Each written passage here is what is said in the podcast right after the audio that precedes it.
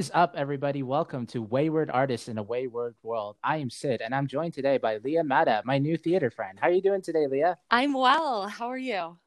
I'm doing really good. Today, my dog is joining me in my bedroom. He's asleep. Um, I'm babysitting him. Um, he's a, he's he's a pretty big barker, so I really hope he doesn't make a special guest appearance. right. Yeah. Well, I have my my roommate teaching violin in the next room, so we might both thunders. We'll see. Oh yeah. You know, I I thought I heard like a you know like a little bus. You know, you know like a a train horn or something. Oh like yeah, yeah. No, that's a, that's actually a string instrument. oh wow. Yeah. I it, it was barely noticeable. I just thought, huh. I guess she lives right by a train station or something. not not to not to uh not to uh, criticize your friend's work or anything like that. No, no, it's it's an ongoing joke within our household. I see. So Lea, um, this is a, a, really cool surprise um, to have you on here because we actually don't really know each other at all. Yeah. I mean, I yeah, I said that about uh, a couple other guests, but I legit like only met you for like 15 and i like, think it was seven minutes weren't they giving us seven minute intervals yeah so uh, the way i met uh, lea was um, meet cute uh, is a theater company in la that was hosting one of these um, speed dating things for like um, networking and that's how i met lea and we, we kind of hit it off on instagram and we followed each other and mm-hmm. then uh, i was like hey do you want to like come on this podcast that i'm doing? And she said yes. Um she said yes. Yeah she said yes. I was like ah totally expecting her to be like ah man who's this weird guy asking to go on his quote unquote podcast? You know yeah so um if, for those of you who don't know and including myself like who are you? I am who am i? I am a recently turned 30 year old woman. My pronouns are she and her and mm-hmm. i live in los angeles and i actively wear as far as my career, although most of those hats are currently out of fashion due to mm-hmm. the current state of the world but I oh. am an actor. I am a theater producer. I am a, a, teaching artist, and I am a bartender. So I guess that's that's the log line of my life. Oh wow!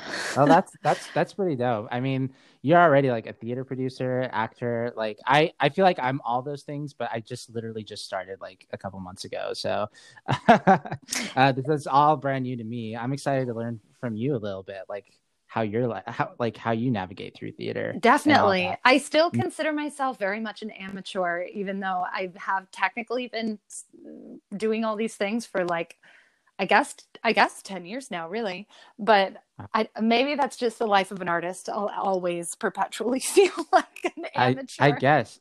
Yeah. So uh, did you go to school for theater? Yeah. So I have two degrees. Um, I, I have a bachelor of music from Boston University. Those were the days when I thought that I wanted to be a singer. Well well I mean I still sing but those were the days when I thought I was exclusively on singing. And then um, about uh, two years after getting out of school, I decided I wanted to slightly adjust course and went back to school and got my MFA in acting from UCLA School of Theater, Film, and Television. Wow, I Boston University. Okay, so um, it's not a coincidence. I don't think we met because that is actually a school that I want to get my MFA from. Oh yeah, when you know, yeah. Uh, when I was in the music program, there were only a few MFAs at the time, and I don't know if it's still that way. However, mm-hmm. I've I've sort of tan- tangentially, and that word always throws me. I've just I've distantly watched those MFA graduates since I since I left, and they are mm-hmm. all like very thriving theater directors in the Boston or New England area now. It's been really cool to watch. Yeah, I I really admire their program because um, you can attach along with your MFA in directing like an arts administration uh, certificate. Oh. Which I I was like, wow, that's actually kind of cool. Yeah. Do that. uh, that's uh, that school, and then DePaul was another um, school I was looking at for my master's as well. Cool. I actually, I'll admit publicly that I auditioned at DePaul for the MFA program, and I did not get mm-hmm. accepted. oh wow! So it's yeah, it sounds like uh, you got some tea there. I just, I had, I, I, I was, I had only applied to uh, schools in LA and Chicago because I either wanted to come back home to LA, which is where I'm from, born and or I wanted to go to Chicago because that's where my parents now have retired to So it would have been nice to be in Chicago, but it's also nice to be in Los Angeles. oh yeah, I mean, like, good for you. I, I mean, probably not good now because of with everything that's going oh, on. yeah, you could say that about anywhere. But yeah, California's I, really taken a dip in the last week or so. yeah, we we kind of all are, but I, I'm hearing so much like crazy stuff over there in LA right now. Yeah. Um, with the protests and all that. Yeah. Like, yeah. hopefully you're staying safe over there. Yeah. I, I mean, I am. I can speak from my individual experience and my little trifecta. I have my roommate and my partner who I see, and we're all doing fine. But okay. Yeah. Exactly. I'm glad to hear that. Of course, guys, gals, and non binary pals, this is the Wayward Artists and a Wayward World podcast where we interview a bunch of different artists, not necessarily theater artists. Um, and we just talk about the person that we're thankful for. It's based on a podcast by Jared Petty, um, very big in the video games community. He had a podcast called A Pocket Full of Soup, and where he interviewed his friends to talk about the person that they're thankful for. And so, Lea, without further ado, I would love to know um, who is the one person you're thankful for?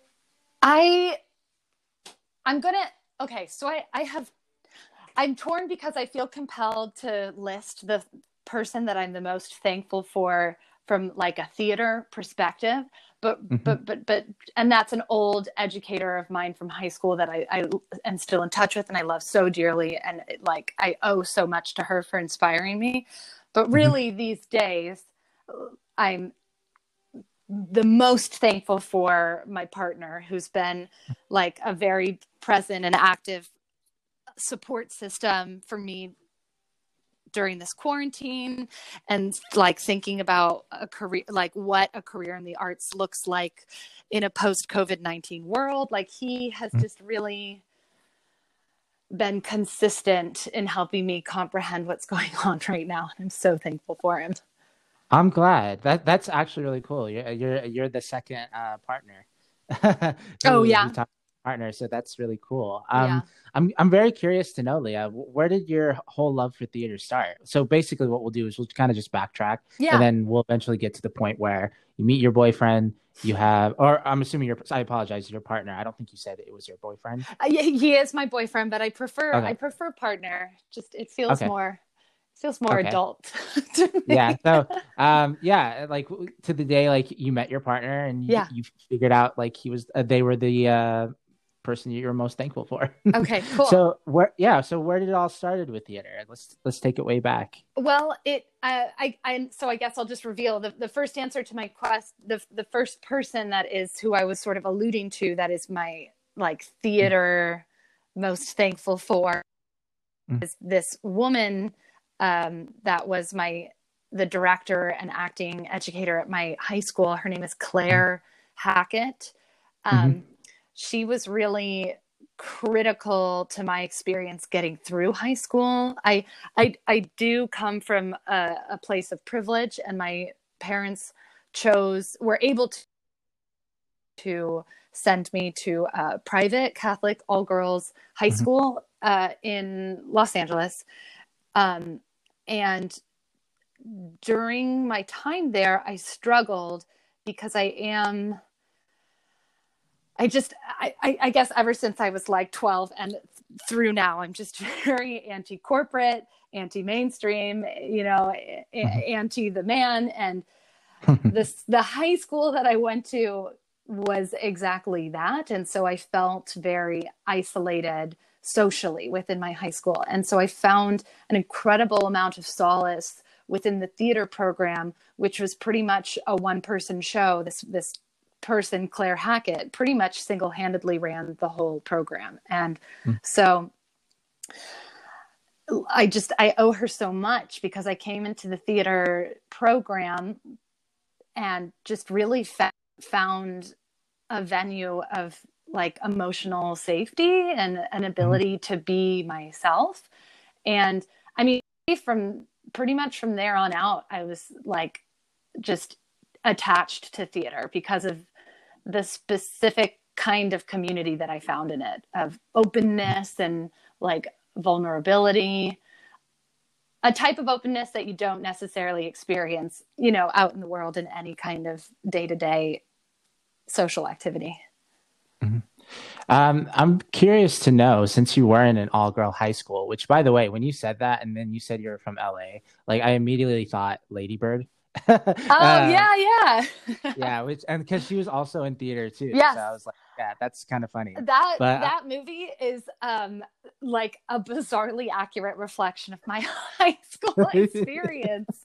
Oh my goodness it really yeah. is yeah so what, what i wanted to ask you though um you, you said your uh, teacher there her, her name was claire was that correct yeah claire okay um what kind of plays were produced at this all uh, catholic girl high school um, with Cl- Claire at the helms? It was largely from the traditional canon, mm-hmm. but the edges of the traditional canon. Like she wasn't picking, she was not, she was choosing us, she was choosing to not expose us to all the crap that, for whatever reason, you're constantly seeing. Uh, high schools do like i don't know what do we what do we what am i even talking like wizard of oz uh maybe the Seussical. yes like Seussical. and and so instead she was having us do shows like antigone um uh, uh, uh as you like it. W- oh. one acts by underknown playwrights. Um so it was cool because uh she she wanted to she, i think she wanted to celebrate the traditional king but not in like the sort of cliche most mainstream ways. She was trying to like ex- widen that widen that um, umbrella of possibility because mm-hmm. you know i feel like so many high schoolers that love theater they they come they they arrive at freshman year of college to study theater but their whole understanding of the canon is just mm-hmm. like death of a salesman and musicals and a story and romeo and mm-hmm. juliet mm-hmm. and a story and so i I'll, i hand it to claire hackett for um, trying to widen that yeah i uh i appreciate you saying that because i agree with you um i uh I go to I went to Gonzaga University yeah. and we did Mother Courage and her children um, as part of our um, season. Mm-hmm. And everybody in our group, every, all the actors in there, for the most part, they were like freshmen. And they had all these like high school like uh, expectations of what theater what is you know and like you know they they came from that background and so uh, it was kind of a little bit challenging to uh you know ch- have them change their perspective of what theater can and can like can be mm-hmm. instead of what they've always known it could be yeah um I have actually a mentee or like one of the not my mentee like my apprentice like not the one that was on the podcast but mm-hmm. uh, an apprentice that I actually teach and the stuff that I expose her to I expose her to things like I don't even think like her high school would even like touch on like Sam Beckett is one of them yeah. um reread Pass Over um, Antoinette Nwandu. Have you ever read that play? No, I haven't. And I read oh. I read a lot of plays. yeah, that play. Um, if, if, you're familiar with uh, Waiting for Godot, yeah, um, yeah, it is basically Black Lives Matter, but Waiting for Godot. Okay. Uh, it is a powerful piece of theater and it's real it's raw. Like it, it just hits you. Uh, but it's like one of those plays that like potentially a high schooler probably wouldn't be reading. Um no right. it's not really that no. Or like you know reading anne bogart. Like i'm we actually had a, a lot of our sessions were teaching her Anne Bogart, and like there's like no way you would be teaching like Anne Bogart to a high schooler. No, no, so not at all. Yeah, yeah, yeah yeah so i admire her for doing that i feel i feel like definitely a lot of kids just uh, have like this bushy eyed like to like bushy eye, whatever you want to call Absolutely. it, like a perspective of like theater. Yeah. And the reality of the situation is, it's like theater is so much bigger than just the the normal canon. In fact, I would I would say that the canon is overrated in a lot of cases. Mhm. Um, I feel like I, I- mean it's, important. The canon's important. Yeah, I it- uh, I agree with you. I've and I've really enjoyed during the quarantine exclusively reading new plays or plays written in the last ten years. I'm like, yeah. I want to I want to see. I, I I'm currently on what's occurring in people's minds now hmm and looking less at history. Although Yeah. the, with the Black Lives Matter movement, it has really exposed to me major holes within my understanding of um, American theater history that I am endeavoring to start filling now Mhm. in a crucial way. Especially, Yeah. especially if I if I um, intend to keep teaching theater. hmm Yeah, uh, at least in my experience with the- theater history, like so much of it is spent in Europe. you oh know, like! I, yeah, just- it's true. yeah, and I uh, I spoke to my professor about that, and like she agrees too. But like, there's so only there's so much that like needs to be covered with theater. You need like a hi- theater history like part two to like cover like exactly everything. But like you miss like Middle Eastern theater, for example. Like it's so like they're so big on like Egyptian theater. Yeah. it's so big. That is so Mhm. funny that you say that. So, um, I had a brief meeting earlier today with an old, with a rising senior in high school. She's right about to audition for um, college. Or she's gearing up to do her BFA college auditions, Mhm. and so um, we sat. We had a little Zoom meeting to like talk about talk about. And so she's in the process of picking her monologues, and she Mhm. is um, Iranian and she speaks Farsi, and it's a really cool and important part of her identity. And I so I, Mhm. I said I was like, okay, here's what we're gonna do. We're gonna do some research, and we're gonna find uh, some contemporary Iranian American or just Iranian playwrights that speak to you, and we're gonna look to them pot for possible audition material. However, I didn't know of any off the top of my head. And Mhm. and so I've had to really like put my little like thread of I've had to like reach my octopus arms out in any direction I can to see Yeah. and ask my friends. And I have found some names, but but you're right. Like I did not know those names prior to this morning and they look like there's some really cool and interesting work that they're that they have out in the world. hmm exactly. Um, it's just it's definitely interesting. Yeah. but I feel like we're you and I we're pretty young, and uh, Mhm. we're seeing this world for what it is, and I feel like we're really good listeners, and so. I feel like the people that we're we're teaching now is like it's our responsibility to like expose them to all this stuff Yes. and and to make sure that they are you know like not to like totally diss like the canon which like you know there are really important plays in there but like Yeah. to expand their reach Yes. and to really to, to make sure they know that um it's not all just white people or like even like plays from the last 100 years which still get produced today and um you know it- like, they get produced today without any real thought to them i feel like you know what i mean I do. I yeah, I couldn't agree more. yeah and so let's reel it back in with claire um high school theater Mhm. um so did you always knew you wanted to be a theater artist like when you were in that theater department in your high school yeah, I, I think I did. I think I knew pretty pretty young, like freshman year of high school. I had already decided. I didn't. Po- po- it's possible I didn't know theater specifically, but I knew that Mm. the performing arts were pretty much going to be a part of my life okay in a significant way.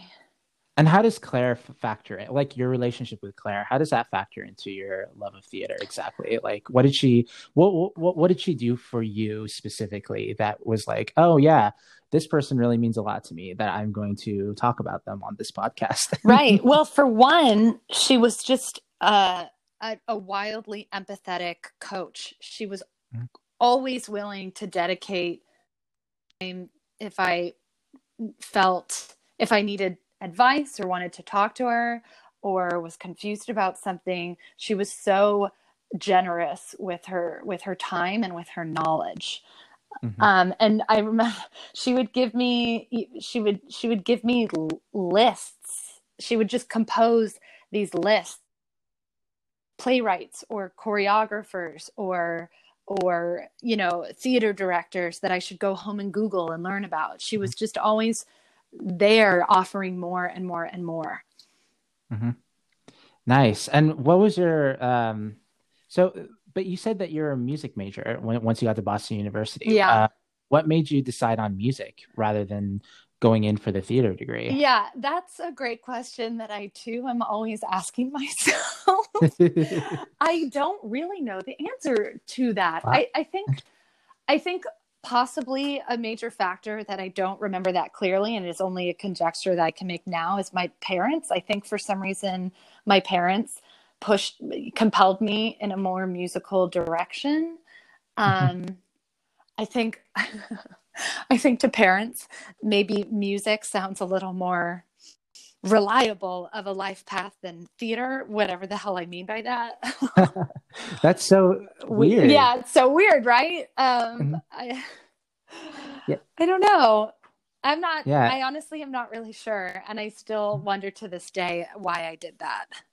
Yeah, it that is definitely weird that your parents influenced you into music because like normally you hear like the parent like not really for theater. It's because they want you to do like quote unquote a, a real job you mm-hmm. know like a doctor or something like that. It's like oh no music you know? Like i feel like music is definitely much harder to get into compared to theater. Or yeah. would you do you agree with that? Yeah i do. I do. I do. Especially some of the older art forms of, of music and all that canon. Um, also, like I was very much a singer in high school, and mm. um, uh, uh, I at the time I was, you know, I was such a freaking badass. I think I thought musical, I think I thought when I was 16 and 17, I think I thought musical theater was kind of like lame mm-hmm. or something. So for some reason, I thought that if I went to school for musical theater, that would make me like a, an artist yuppie. I don't know.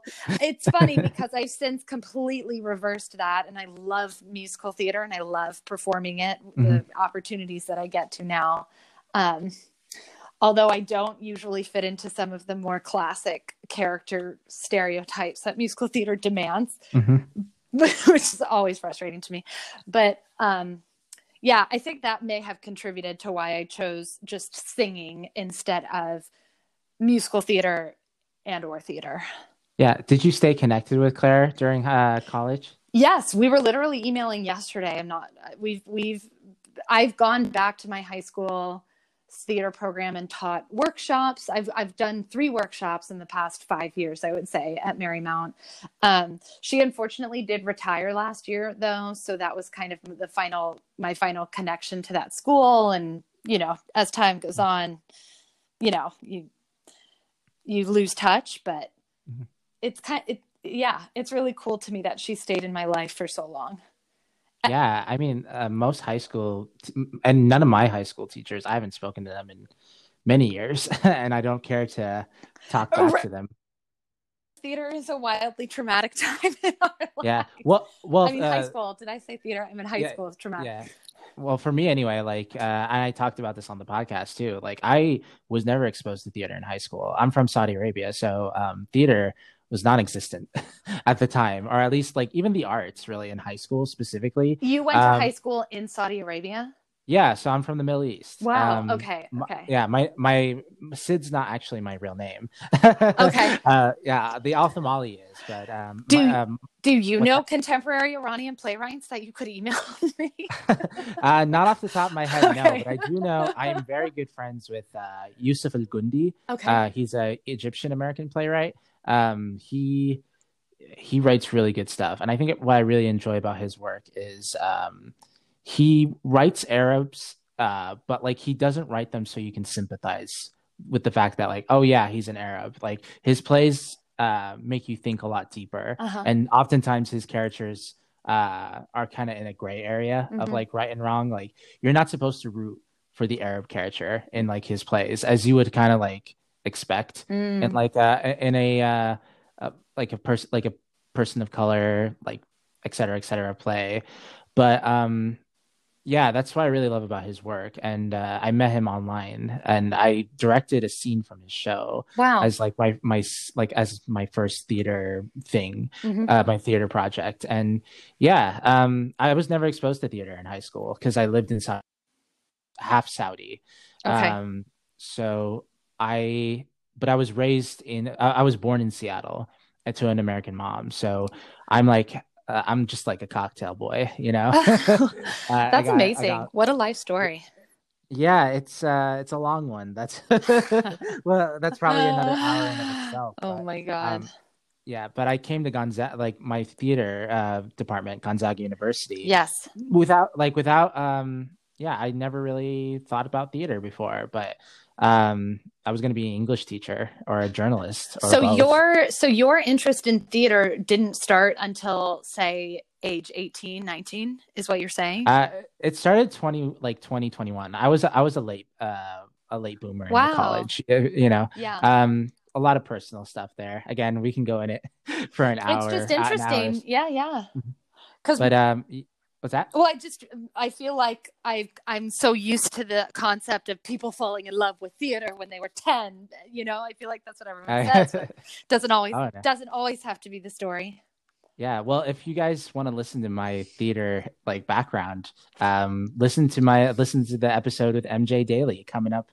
Hopefully, by the time uh, this podcast is up, this is a weekly podcast, by the way, Yeah. in case anyone didn't know. So the timeline is probably is kind of off, but I go into detail about my own theater journey, and I co- and I do so in a couple other episodes. So uh, don't want to spoil it for you. you okay, that. okay. Yeah. Um. So let's see here. Um. I've been really So- good at d- d- getting off topic. I apologize. Oh, that's fine. That's fine. This is what this uh this is what this podcast is all about. Okay. Um. So, music degree. Have you done theater when you were at the Boston University, like at all? I was able to do a little. I was um it's funny I've always found myself in these like c- corners of mild rebellion. So I realized a few years in to learning to the music program that it was indeed theater that I was more interested in. Um, but you know, music programs are traditionally very strict, and Mhm. you may not do other things. You must be practicing singing at all times. And so Mhm. I was the kind of I mean, from their perspective, rebellious student wanting to take theater classes and audition for the theater program shows. And Mhm. and to me, I'm just like, wow, this teacher's are being really small minded.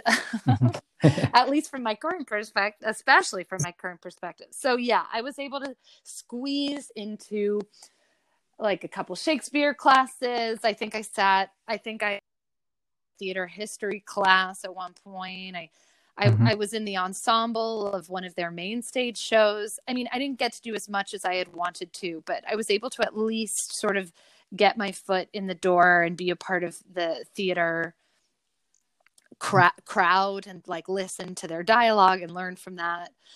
Um, but that being said, I from those from those you know few pursuits, I had not really developed the skill set yet that equated a life in the theater. I, you know, I had no idea how to audition.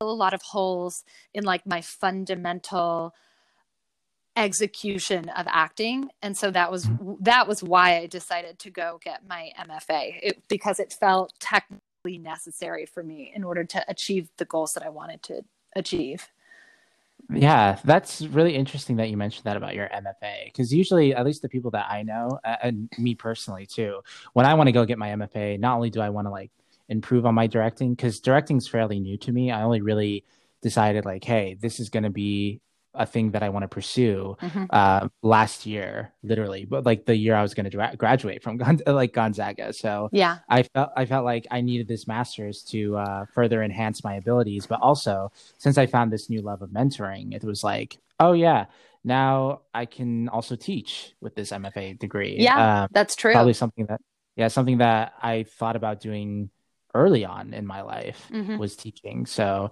um, it's interesting for you. You felt like there was something missing after you got your music degree, and but you so that's why you felt like you want you, you needed to get your MFA so you could um do, like do theater. Correct. Essentially. Yeah, Mhm. correct. There were just things that I didn't know, and they weren't things that I was going to learn by being out in the world. Unfortunately, they were things that I had to like hunker down and head back to the classroom to learn and work on. Mhm. So um, the other thing I was kind of curious about, like, where does your partner fit in all this? Like, um, you, you mentioned him, uh, you mentioned them as like your uh, uh, your first person that you're thankful for. Yeah, yeah. Uh, so, so where do they kind of fit into this your your entire world right now? For sure. So he and I met on a whim uh, to, uh coming up on 2 years ago. Mhm. Um just out in downtown LA one day and he approached me and we started talking and um unfortunately I have a soft spot romantically speaking for people that are also performers. I think Oh. because I think because there's just a mutual understanding of the lifestyle and the challenges you know the struggle there's like a mutual understanding there and he is he is a jazz musician he he, he plays the bass um, he also plays guitar and keys but like the bass is what pays his bills um, Mhm. and it's his primary thing so so it's nice because i don't really like dating because it's like too close to home but when Mhm. it's when it's like uh when it's a um a, a closely related art form i'm like oh hell yeah this is gonna be great so um i think there was an there was just an initial connection immediately because we had a shared vocabulary from our different trials and tribulations of being performers that Mhm. really allowed us to click and continues to let us click because just ongoing i think we mutually understand the experience of the other to a certain degree, to a certain degree Uh, that's so. Uh, that's really cool. I like that perspective. Uh, for me, anyway, I I've never dated before. Well, I've never like been in a relationship. I've dated a few times, but Okay. nothing like clicked before. Mhm. Um, but I don't know how I'd feel about dating another like theater like performer. I get now, like now that you kind of put that in perspective. But like, yeah, I agree with you. Like performer, like theater artist, I feel like that's too close to home. and, yeah like, um, I don't want to go home and like after a long rehearsal or a long tech or whatever, only to talk more about theater. yes exactly and i You know. feel i i i can't sing because i have never actually dated another actor but Mhm. my guess is that there might be some sort of weird sense of competition or Mhm. who knows what could happen Yeah, I, I think that's a valid assumption as well. Um, Mhm. it, it might not be like something that necessarily happens, but I can understand that fear of like Mhm. competition or you know you thinking like they're, your partner's legitimately good uh, at something and you want to like put make him a part of your like show. You know the the um, you know casting him like casting your partner into like a play, a director or something like that. At least from my perspective, anyway, as a Mhm.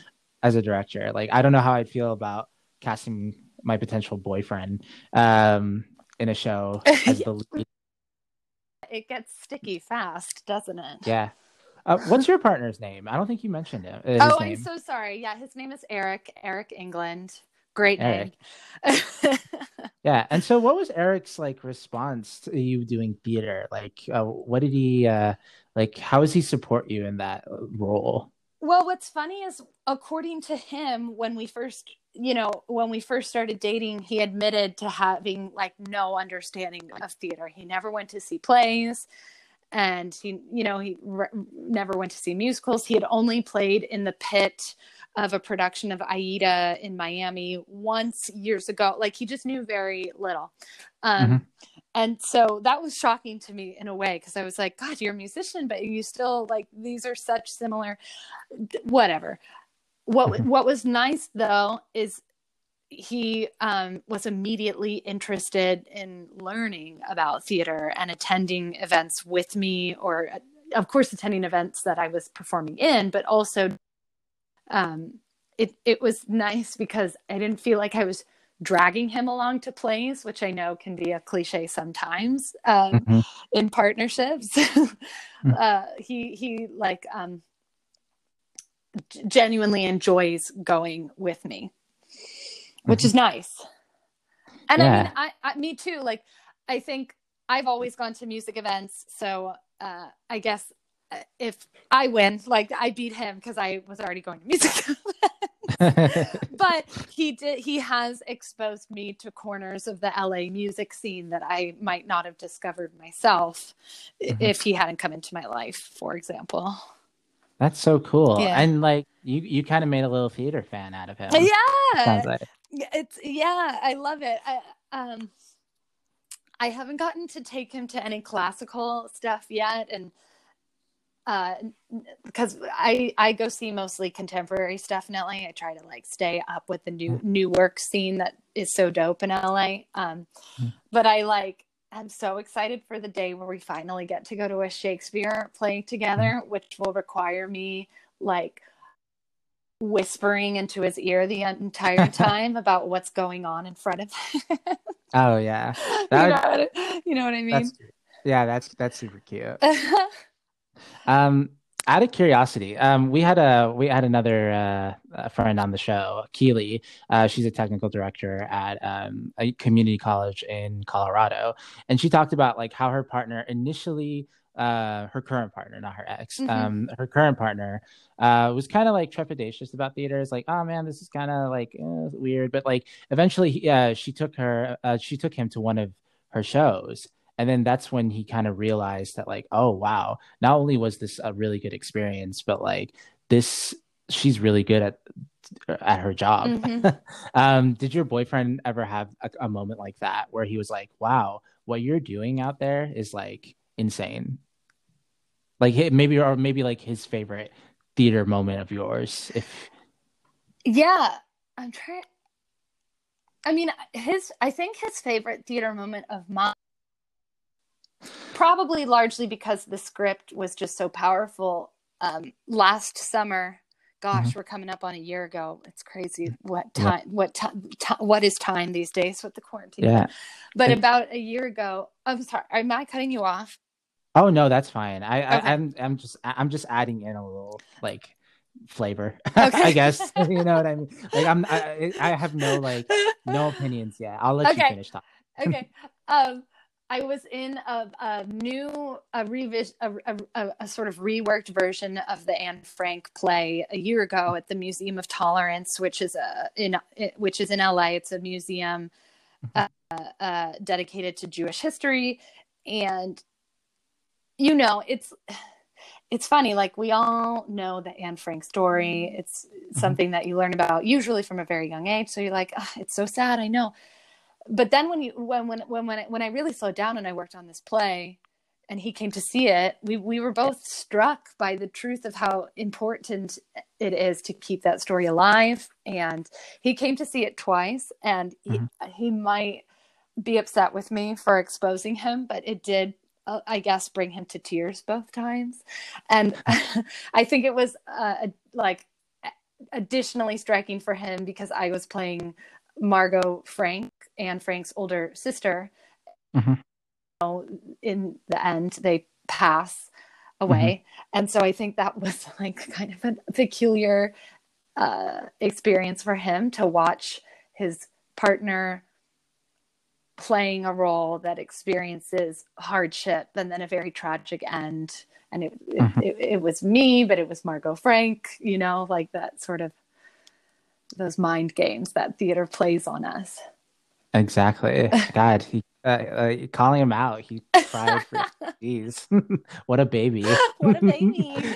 yeah, but um that's the way you talk about Eric. Gosh, it makes me feel happy. like uh, it sounds like you both are like really in love with each other. Um like I don't know where to, oh, oh yeah, um you said that he was really supportive for you. Like you're really thankful for him nowadays with everything that's going on. Well, yeah, I mean, I I, I don't want to sugarcoat it. I, I I've been having a really hard time during the quarantine. Like I not mm-hmm. not only do I miss theater, but I I miss doing theater regularly, and I also am fearful for the future. I believe that theater is going to come back, but I'm so mm-hmm. nervous uh, for how long that's going to take, and also how long it's going to take to really get started. Like, mm-hmm. I'm worried that bigger cities like where I live, LA or Chicago or New York, theater's going to get going again, but, but possibly in a smaller style. Like smaller i don't know what that means maybe smaller casts smaller venues it's possible that though there will be less opportunity for a little while and therefore that less opportunity is likely to go to i don't know like famous people or whatever you want to label it you know what i mean mm-hmm. and mm-hmm. i i hope that these are just concerns of mine and that it would be great if they turned out to not be true but like they're they're things that i have a lot of anxiety over mm-hmm. and so it's been nice to have uh, someone like eric to work through those concerns with yeah i mean uh, if you think about it, if you go back to like the the early 20 the mid 20s with the depression, like and how much how many theaters closed yeah. and how bad how bad things were back in that day, but like also what was able to come out from that uh, rough time too. Like theater was able to come back, you know? Mm-hmm. Um so I'm pretty hopeful that we'll, we'll be coming back to theater, but it's probably like you said it's probably going to be one of those things where um where it's going to take a long time for us to get back. And even if we are going to go back it's one of those things where you are we are not going to be the same. No. And for, for a long time probably like yeah. even longer which um it's frightening. But i think it's a way for us to rethink about how we do things with uh, theater. Um i spoke uh, on the previous episode with uh, Keely talking about how this quarantine was really uh, it's testing our sense of empathy for everybody you know? Yeah. Yeah it's uh it's it's really like just it's not only testing our sense of empathy but also i think it's te- testing us as artists to really just go against the grain. That's why i, I like uh, my theater troupe is called the traveling theater company for wayward artists yeah and wayward supposed to be some someone who goes against the grain right. of what's like expected of them so i'm kind of curious to see like how everybody's going to produce theater uh, in a brand new way rather than just um, the same old ways. Yeah, me me too. And and honestly, I'm really inspired by even this simple oh well it's not simple this this endeavor that you've taken on of creating this podcast. I think it's a really um, smart and proactive reaction to everything that's going on right now. Mm-hmm. Yeah, I think like uh, like I said in the earlier episodes, like this podcast was really uh, it was built from a previous podcast that I listened to where Jared Petty was talking to people about you know the pre- the people that inspired them, the people that they're thankful for, mm-hmm. and it really I just love hearing stories about people who inspired them, and it, I feel like it just makes me feel hopeful yeah. about the future. Because like some of the like you know some stories you know they're very a lot of us have like pretty positive backgrounds uh or childhood. Like we got a few episodes where you know maybe uh, certain theater departments weren't always that welcoming to uh, certain people or yeah. in in a recent case like you know my friend and her ex uh talk like in that awful experience and going into like the details of that but how she was able to come out of that like I think it's very important to hold on to positivity, especially with like, man, social media is just draining. yes, no- Gee, I know. It's I need to be better. I have been spending way too much energy on dedicated to social media recently. Yeah, yeah, and for me, it's like um, uh, there's a lot of good, you know, that social media is doing right now in spreading awareness of with everything that's going on. But I feel like even that, even like the things that are positive and it is overwhelming. Um, yeah, I couldn't agree more. Yeah, I spoke to my professor and she was like, um, you know, there there's some people online that are just like, you know, silence is toxic, and like I definitely agree with that you know like uh, if you have a platform you should definitely speak up yeah. and talk about like what's going on but i feel like when it comes to social media specifically, if you choose not to speak up on social media, I'm sure there's other ways that you could. Yeah, uh, I know. Like it's this weird, involved. it's this weird double-edged sword of an argument. yeah, exactly. So, um, that's that's why this podcast was birthed. You know, like. Uh-huh. It's so it's a way to like think positive about stuff and about ourselves. Like you you said you went through a hard time during this quarantine and mm-hmm. i bet like out of curiosity and if you're comfortable talking about it like like were you getting consistent like gigs um when you were uh before quarantine as a professional actress i i had finished my last show in november and mm-hmm. it, I was in this like hyper frustrating dry spell of getting close to booking my next show. Very mm-hmm. close, very close, multiple times. And I might still be bitter about them, but that's that's beside the point. So I wasn't actively working on any shows, but I had this kind of just funny coincidental abundance of readings come. Mm-hmm. I, I did like three readings in a month. And then I was also right about to do my next reading in LA at a major venue here. So I was really looking forward to like the the the um, networking opportunities that might have offered me. Um, mm-hmm. So yeah, I I actually can't remember the question. I, did I answer the question? uh, I think I think so. okay. I, like, the question was essentially like uh, before quarantine, like was were you mostly getting your income through acting? Oh no, definitely not. I mean, in LA, I was unless you really are pursuing TV and film, it mm-hmm. is quite difficult to make a, a, a full time salary on theater. Um, mm-hmm. And I, I, I, really am not.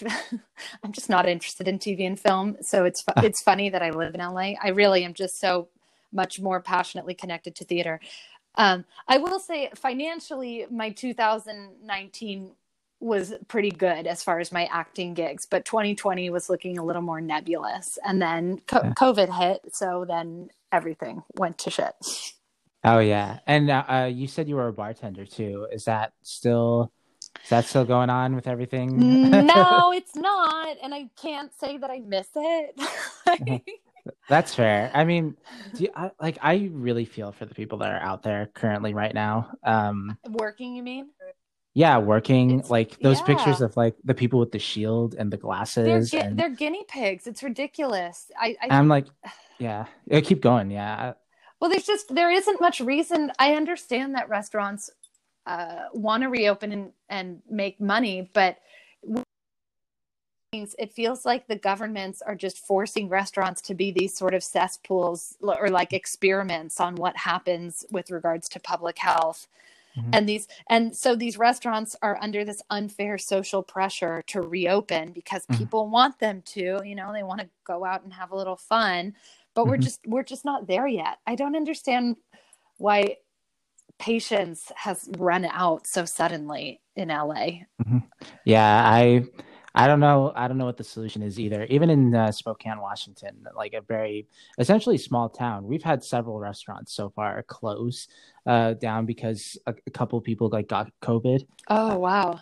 So it's like, oh man, like this this is terrible. This is not like good. And the place that I work too, like I, I mean, I work in healthcare. I'm a receptionist, and mm-hmm. At, at, the ice at, at an eye center here at the like the hospital, well, not hospital, but clinic. Yeah. And even that, like, we're, we don't see sick people, but we've gotten calls from people that said, like, hey, I got like, I got COVID.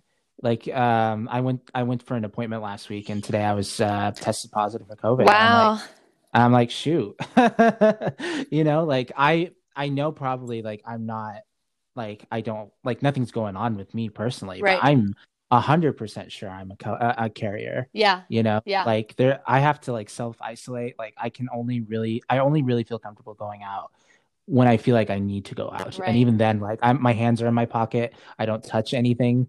I don't like, I wear my mask. Like I do all these things to like make sure I don't like hurt people. Yeah. You know? And uh, how dedi- how dedicated is the community in Spokane to wearing their masks? Like what what are your observations?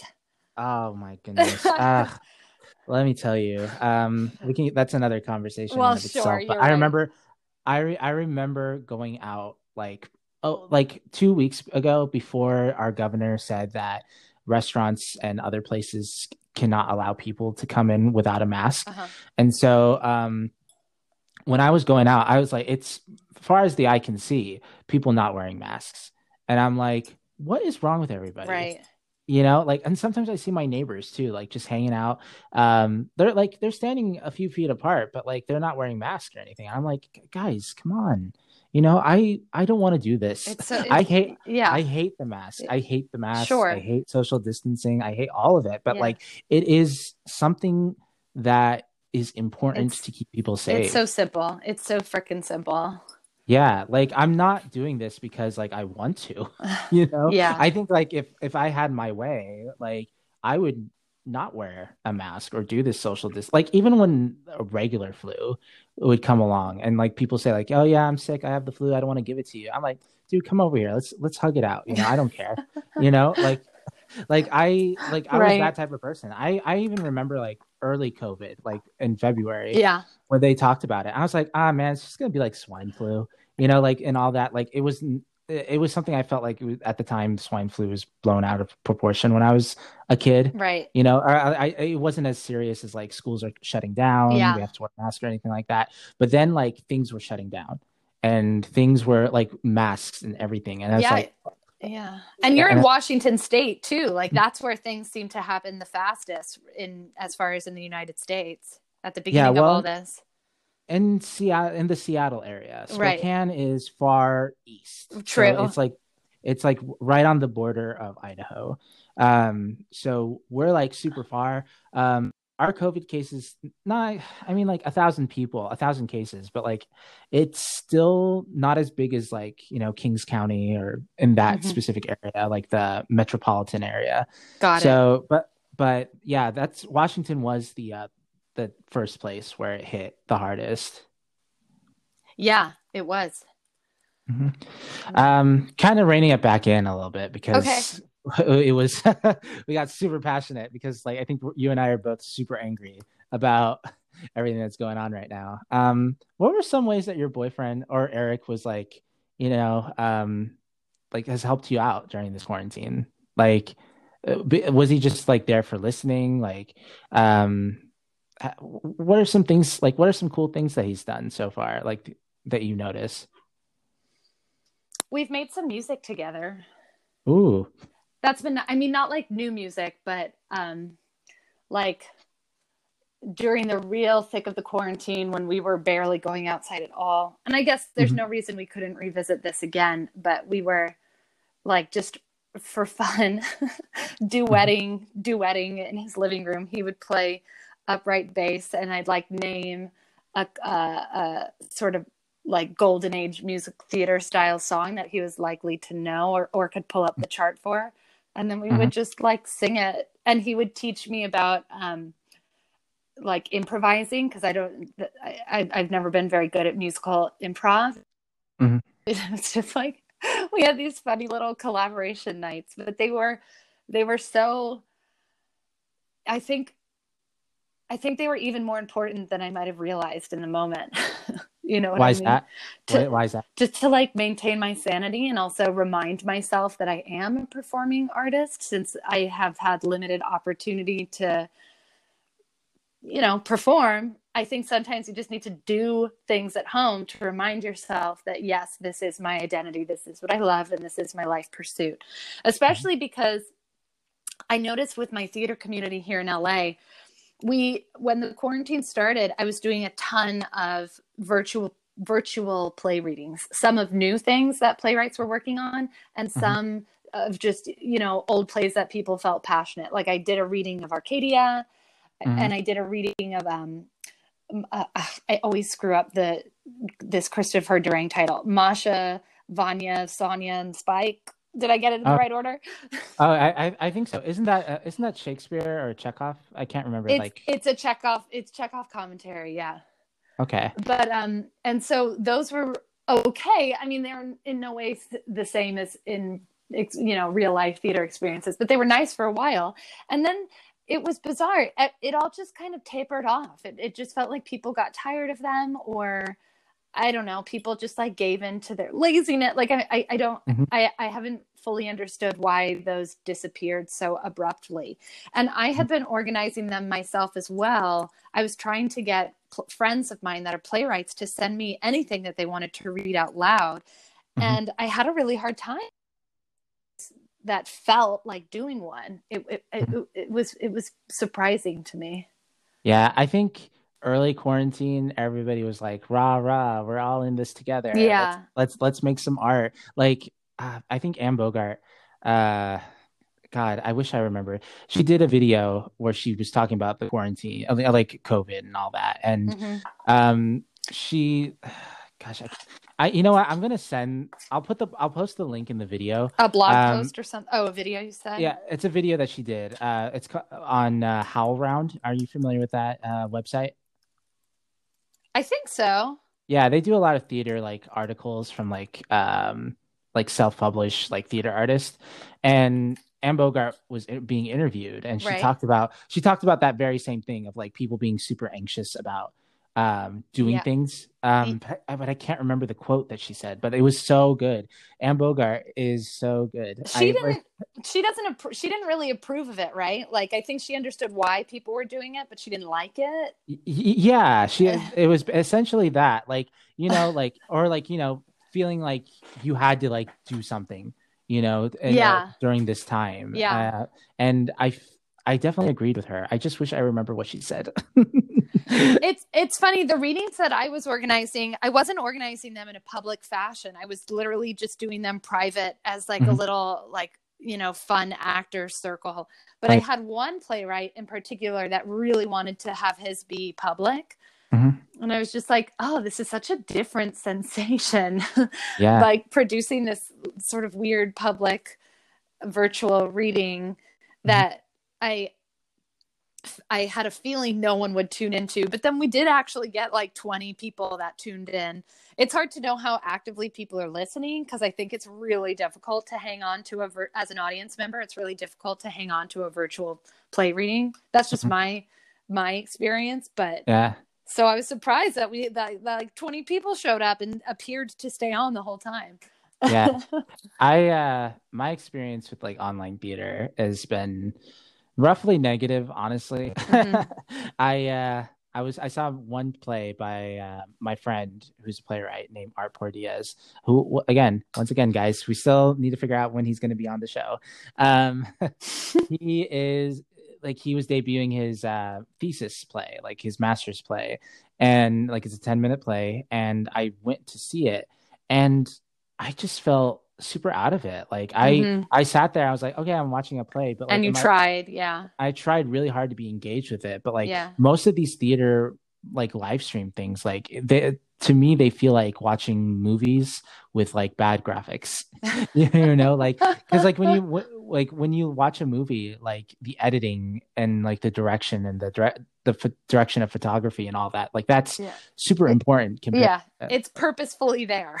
yeah, but like when you have like shitty green screen and Oh. you, uh, you don't have the benefit of like being there as a theater artist like Yeah. you're just you're just like i'm just gonna look on my phone and see what's going on on facebook you know and then and that's like and then I'm in my mind when i do that i'm like oh shoot i'm watching a play i'm not supposed to be on my phone I know, my God. yeah Um, it's. I also am so amused by the readings that um they like rehearse it so that the Mhm. actors from their homes like face to the left or the right based on what square the other actor is in. You know what I mean? I Oh, yeah. always I find that so funny. Like like okay, who are we kidding? We know that they're sitting in different rooms in different houses in different places. Like yeah exactly i just i don't know i mean like let i'll let people have fun and do whatever they want but Yeah. i'll, I'll, I'll sit over here be uh, a purist if i have to I know. Are we just like pure purest old farts? I, like, can't. I think so. I mean, like, unless they do something that's like legitimately interesting. I mean, but I don't know unless it's something from the ground up, you know, Mhm. like where you, you have Zoom in mind and all the glitches and all the like the faults of Yeah. online video like that, like in mind in instead of doing like i don't know uh, you brought up death of a salesman so like yeah what death of a salesman but but on zoom like Yeah. you know You know what I have enjoyed watching though are the free weekly live. I mean, the free weekly um, streams from the National Theater. Each Mm. are, do you uh, do you know about this? They're streaming one free play on YouTube, Mhm. and it's what all of them are some of the better like filmed versions of because filming theater is so freaking hard but Mhm. they're they, they're they're not bad like you can tell they used really they were really meth- uh, methodical in the way that they filmed each individual play and like so last week i watched um new-ish uh, A Midsummer Night's Dream, starring uh, the that Game of Thrones. I, I don't watch Game of Thrones. I think Christy Gwendolyn or some something Oh, close to that. Gwen- Gwendolyn Christie. Yeah. Okay, I- I- yeah.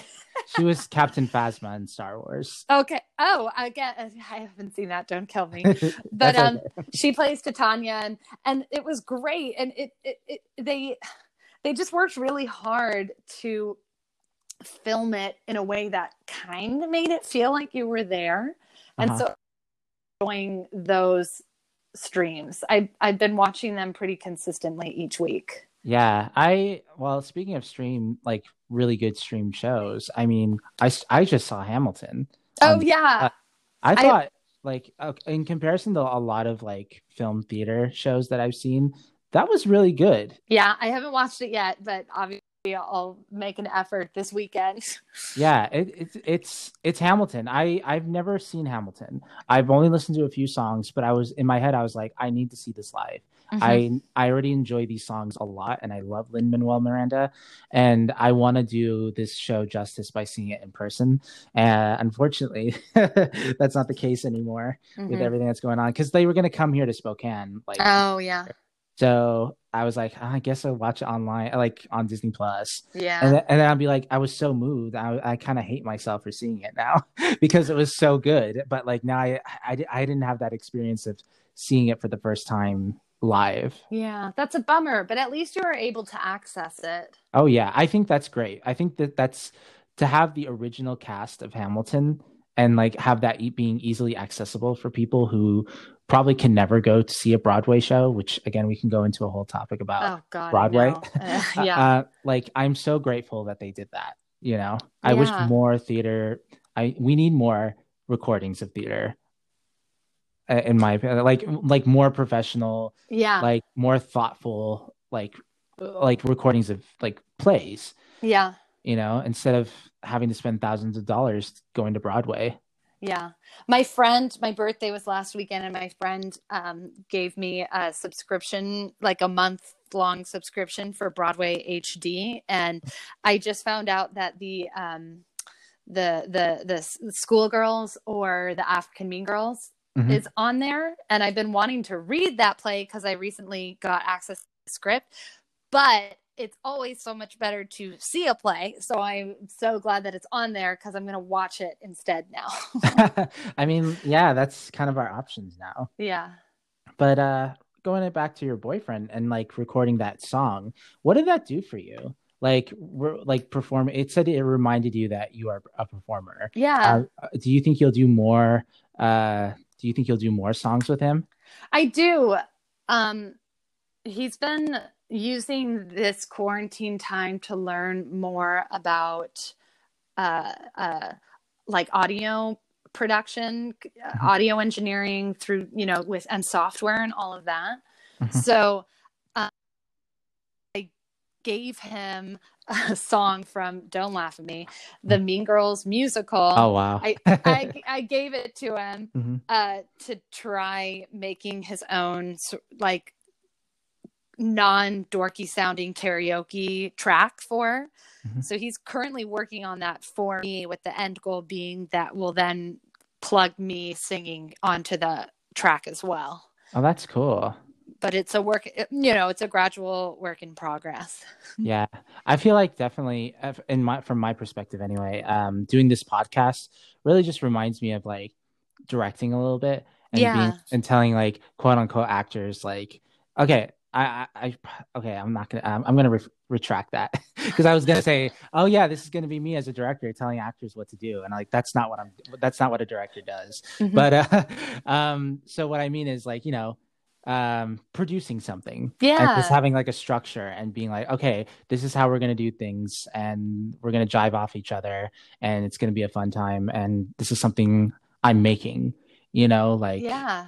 and it's kind of it's a lot of fun getting to talk to people and Yeah. it does and i guess it does remind me of directing in a sense because when i do talk to guests it's really i'm really trying to listen to like you know like what you're saying and how i can contribute to the conversation or how or ask you a question where you can probably like elaborate a little bit more about a certain aspect of like what you just talked about like i, I think it, it, it reminds me so much of directing and Yeah. like trying to find intentions and motivations and all that cliches.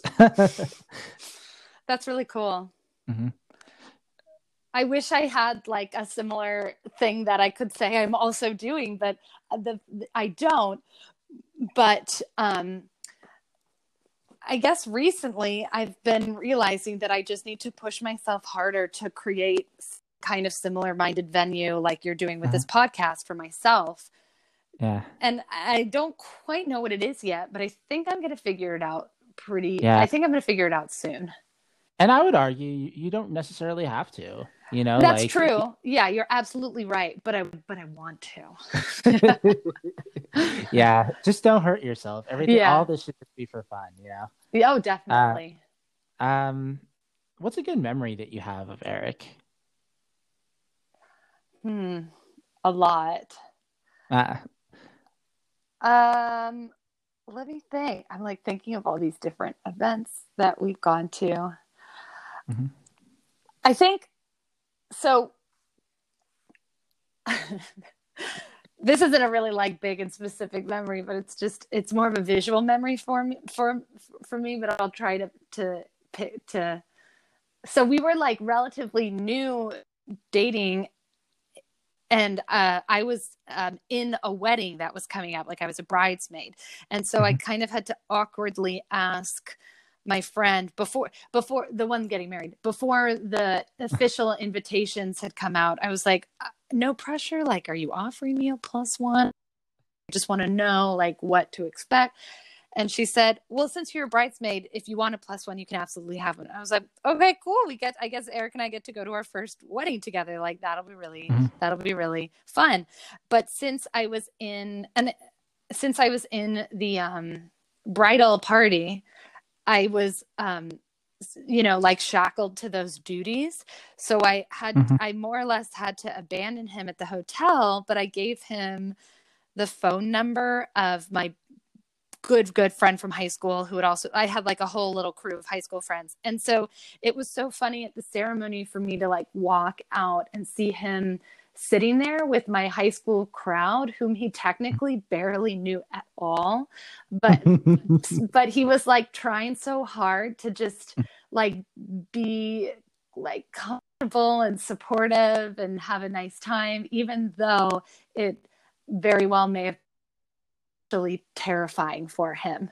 Do you know what I mean? yeah, is he not a? Is he not like a social butterfly? And he's he is relatively introverted until you get him going. But what I mean is like just like introducing to the family, it's like I was introducing him to my friends for the first time, but I Mhm. wasn't even there.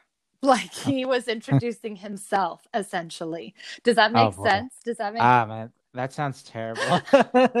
I've I've been in situations like that where I'm like, hey, I I'm Sid. I I'm I'm friends with um this so person? so and so so and so.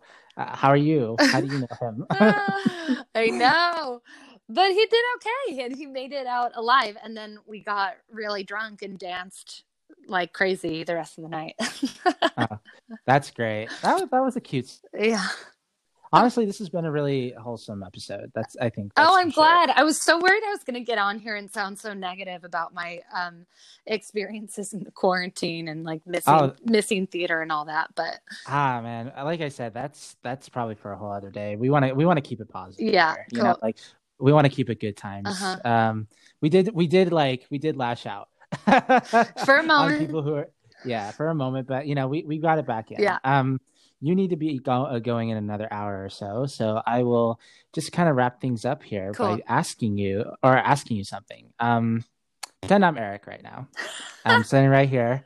Uh, we had this lovely conversation about me, Eric. um, what's one thing you want to say to him right now, or what what what's one thing you want to say to me, Eric, right now? what are we getting for dinner tonight? uh, what are you getting for? That's What do you want? That's not a joke. So, so obviously, though, like, so we both work in nightlife based things, right? Like, so for the for our entire relationship prior Mhm. to the quarantine, we so rarely had sit down dinners, especially sit down dinners at home, because on our Mhm. on our few coincidental coincidental nights offs that we had simultaneously, we would usually almost always go out to eat. Mhm. And so this quarantine has been really funny because we've actually been like staying home and cooking like a quote unquote traditional couple or whatever, or like anyone with a nine to five job, which is not our experience. And Mhm. so I, I, I, I've been making this crazy effort, really thorough grocery shopping and pl- a lot of planning, but I've just been getting really tired. And so like tonight for example i'm i'm breaking a little and being like what if we didn't cook and what if we ordered out and so i think we're going to order out but Mhm. I, don't, I don't i don't know from where Yeah, I just I've been ordering out nonstop. I mean, you? I literally, yeah, I literally ordered McDonald's Tuesdays in a row. like I I don't care anymore. oh my gosh that's so funny yeah, um, but I will cook. I mean, like. Yeah, pre-quarantine times, it was very. Oh man, I'm gonna cook so much. I like Yeah. I'm posting on my Instagram. Look at all Yeah. this food I'm cooking. That's what we're doing now. We made bread during the period where everyone was making bread. yeah and now it's like when's my life going to be over I now know, not not to be so morbid but it's yeah yeah, i i Well- feel you yeah well guys gals and non-binary pals this has been the wayward artist in a wayward world podcast with uh, Lea Madda um, right now we're getting to the section for lightning round questions. Are you ready for those lea? Yes. Oh my god i had fully forgotten about this. That's fine. Like this is the uh, you don't even know what they are. No i don't. Like so for those of you for the uninitiated like um we have we have a pre we have a pre-show where I kind of like go over with guests like what's going on and what we're doing. Uh Lea's already listened to the podcast. So I was just like, "Hey, I'm to like just test your like test your listening skills here and see if you remember oh what the god questions were." so, uh she's she's totally fine. We we talked we talked this through like I'm not like you're totally cool with that. Like just correct So, yeah. So Lea, are you ready for the lightning round questions? yes i am All right, question number one. What would be your perfect day? rehearsal. Like, I'm not kidding. My perfect day would be waking up and having time to go out and grab a nice coffee and then rehearsing like that those classic like 10 or 11 to like 6 or 7 in in the evening and then mm-hmm. get getting some food and going to sleep. That is truly my ideal day. I feel like the initial rehearsals for like shows are a lot of fun. Yeah. But then like you get to the tech week and like towards the end where you're like, can we like do this show already? Yeah. You're right. The honestly, the the table read is always like the most. Oh, look at us! We're like having so much fun day of rehearsal, Uh-huh. and and like exciting because you get to meet everyone. But Mhm. I don't know. I mean, even those like stressful moments, I just I like worship being in a rehearsal room or a black box. It it Mhm. it feels so comfortable to me. Yeah, I miss it too. Mhm. Like my last show I did was in December, and well, that's a lie. I did a show in March, but that was really just a, a one week commitment thing. Mhm. Like the, the one where I like spent most of my time for free, by the way. Sure. Sure. um, was December, and you know, I miss it. I miss I miss that Mhm. so much. Um, not to well, let's let's keep. Okay. Yeah. Lightning. Lightning. Uh, Uh, what uh number two? What's your third favorite movie? oh man, movies are so freaking hard. Yeah, or it, it could be your third favorite anything, honestly. what if I name my third favorite musical? yes, do that. right now, I'd say Fun Home. I Oh, fun. I'm home. obs- I've been recently really jiving with that show so much. I still need to like read it or listen to it. Yeah. but I've heard tremendous good things. Read the graphic novel and then watch the mu- or listen to the musical. It's so moving. Oh, I- was it a graphic novel initially? That's how it started. Yeah. Uh, in, Wow. in like the 2000s, I think. I actually read the graphic novel coincidentally in college in a in a history, a recent American history class that I took. Mhm. And yeah, it was great. It's an e- Wow, it's an easy read. Oh wow, I that's probably going to go on my list. Yeah, hell yeah. Uh, question number three, and probably a little bit hard, but let's see how you do with it. Um, how would I describe you? Oh. I I think I think just based on the fact that we don't know each other and you as you said since I agreed to do this. I think you would describe me as open and flexible.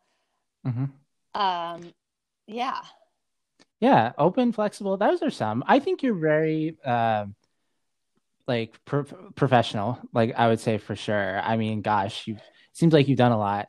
I mean, so far you got your master's, and I I admire people who gotten that far in their life, especially at the like I'm 27, Yeah. and you said you were turning 30, so like you're a little bit older than me. So like seeing, but like we're closer in age, Mhm, so mhm. like you're kind of uh it, it's cool seeing somebody within my age range Mhm. like accomplish so much um you seem like you'd be a lot of fun to hang out with uh like I like to think like the same thing too.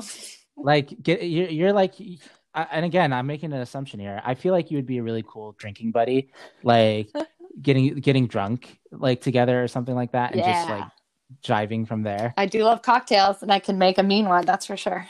ah man i love cocktails. Um but i think you're also kind you know? Like i think like they're they're I, i'm feeling it. I'm getting those vibes from you that you, you seem like a kind person. Thank you.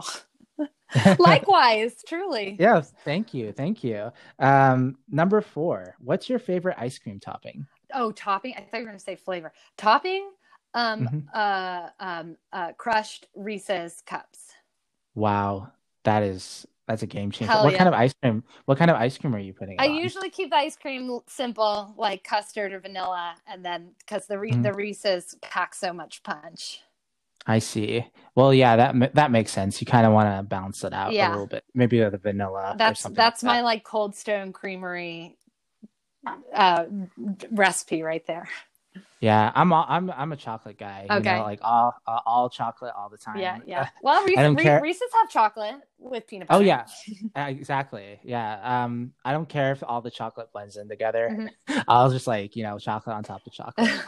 um, and then number five. Speaking of chocolate, and the most important question of this lightning round: um, what left Twix or right Twix? Wait, what does that mean? I, Um, so in the in these commercials for Twix, um, they had always been like, you know, left Twix is different than right Twix. yeah, You know, I- so that's where this is based from. I don't think I've had a Twix bar since I was like 14 years old, but Mhm. I'm just gonna say right since I'm right-handed, so I'll honor Uh, that. Yeah, that someone else said something similar oh, too. really? That's so funny.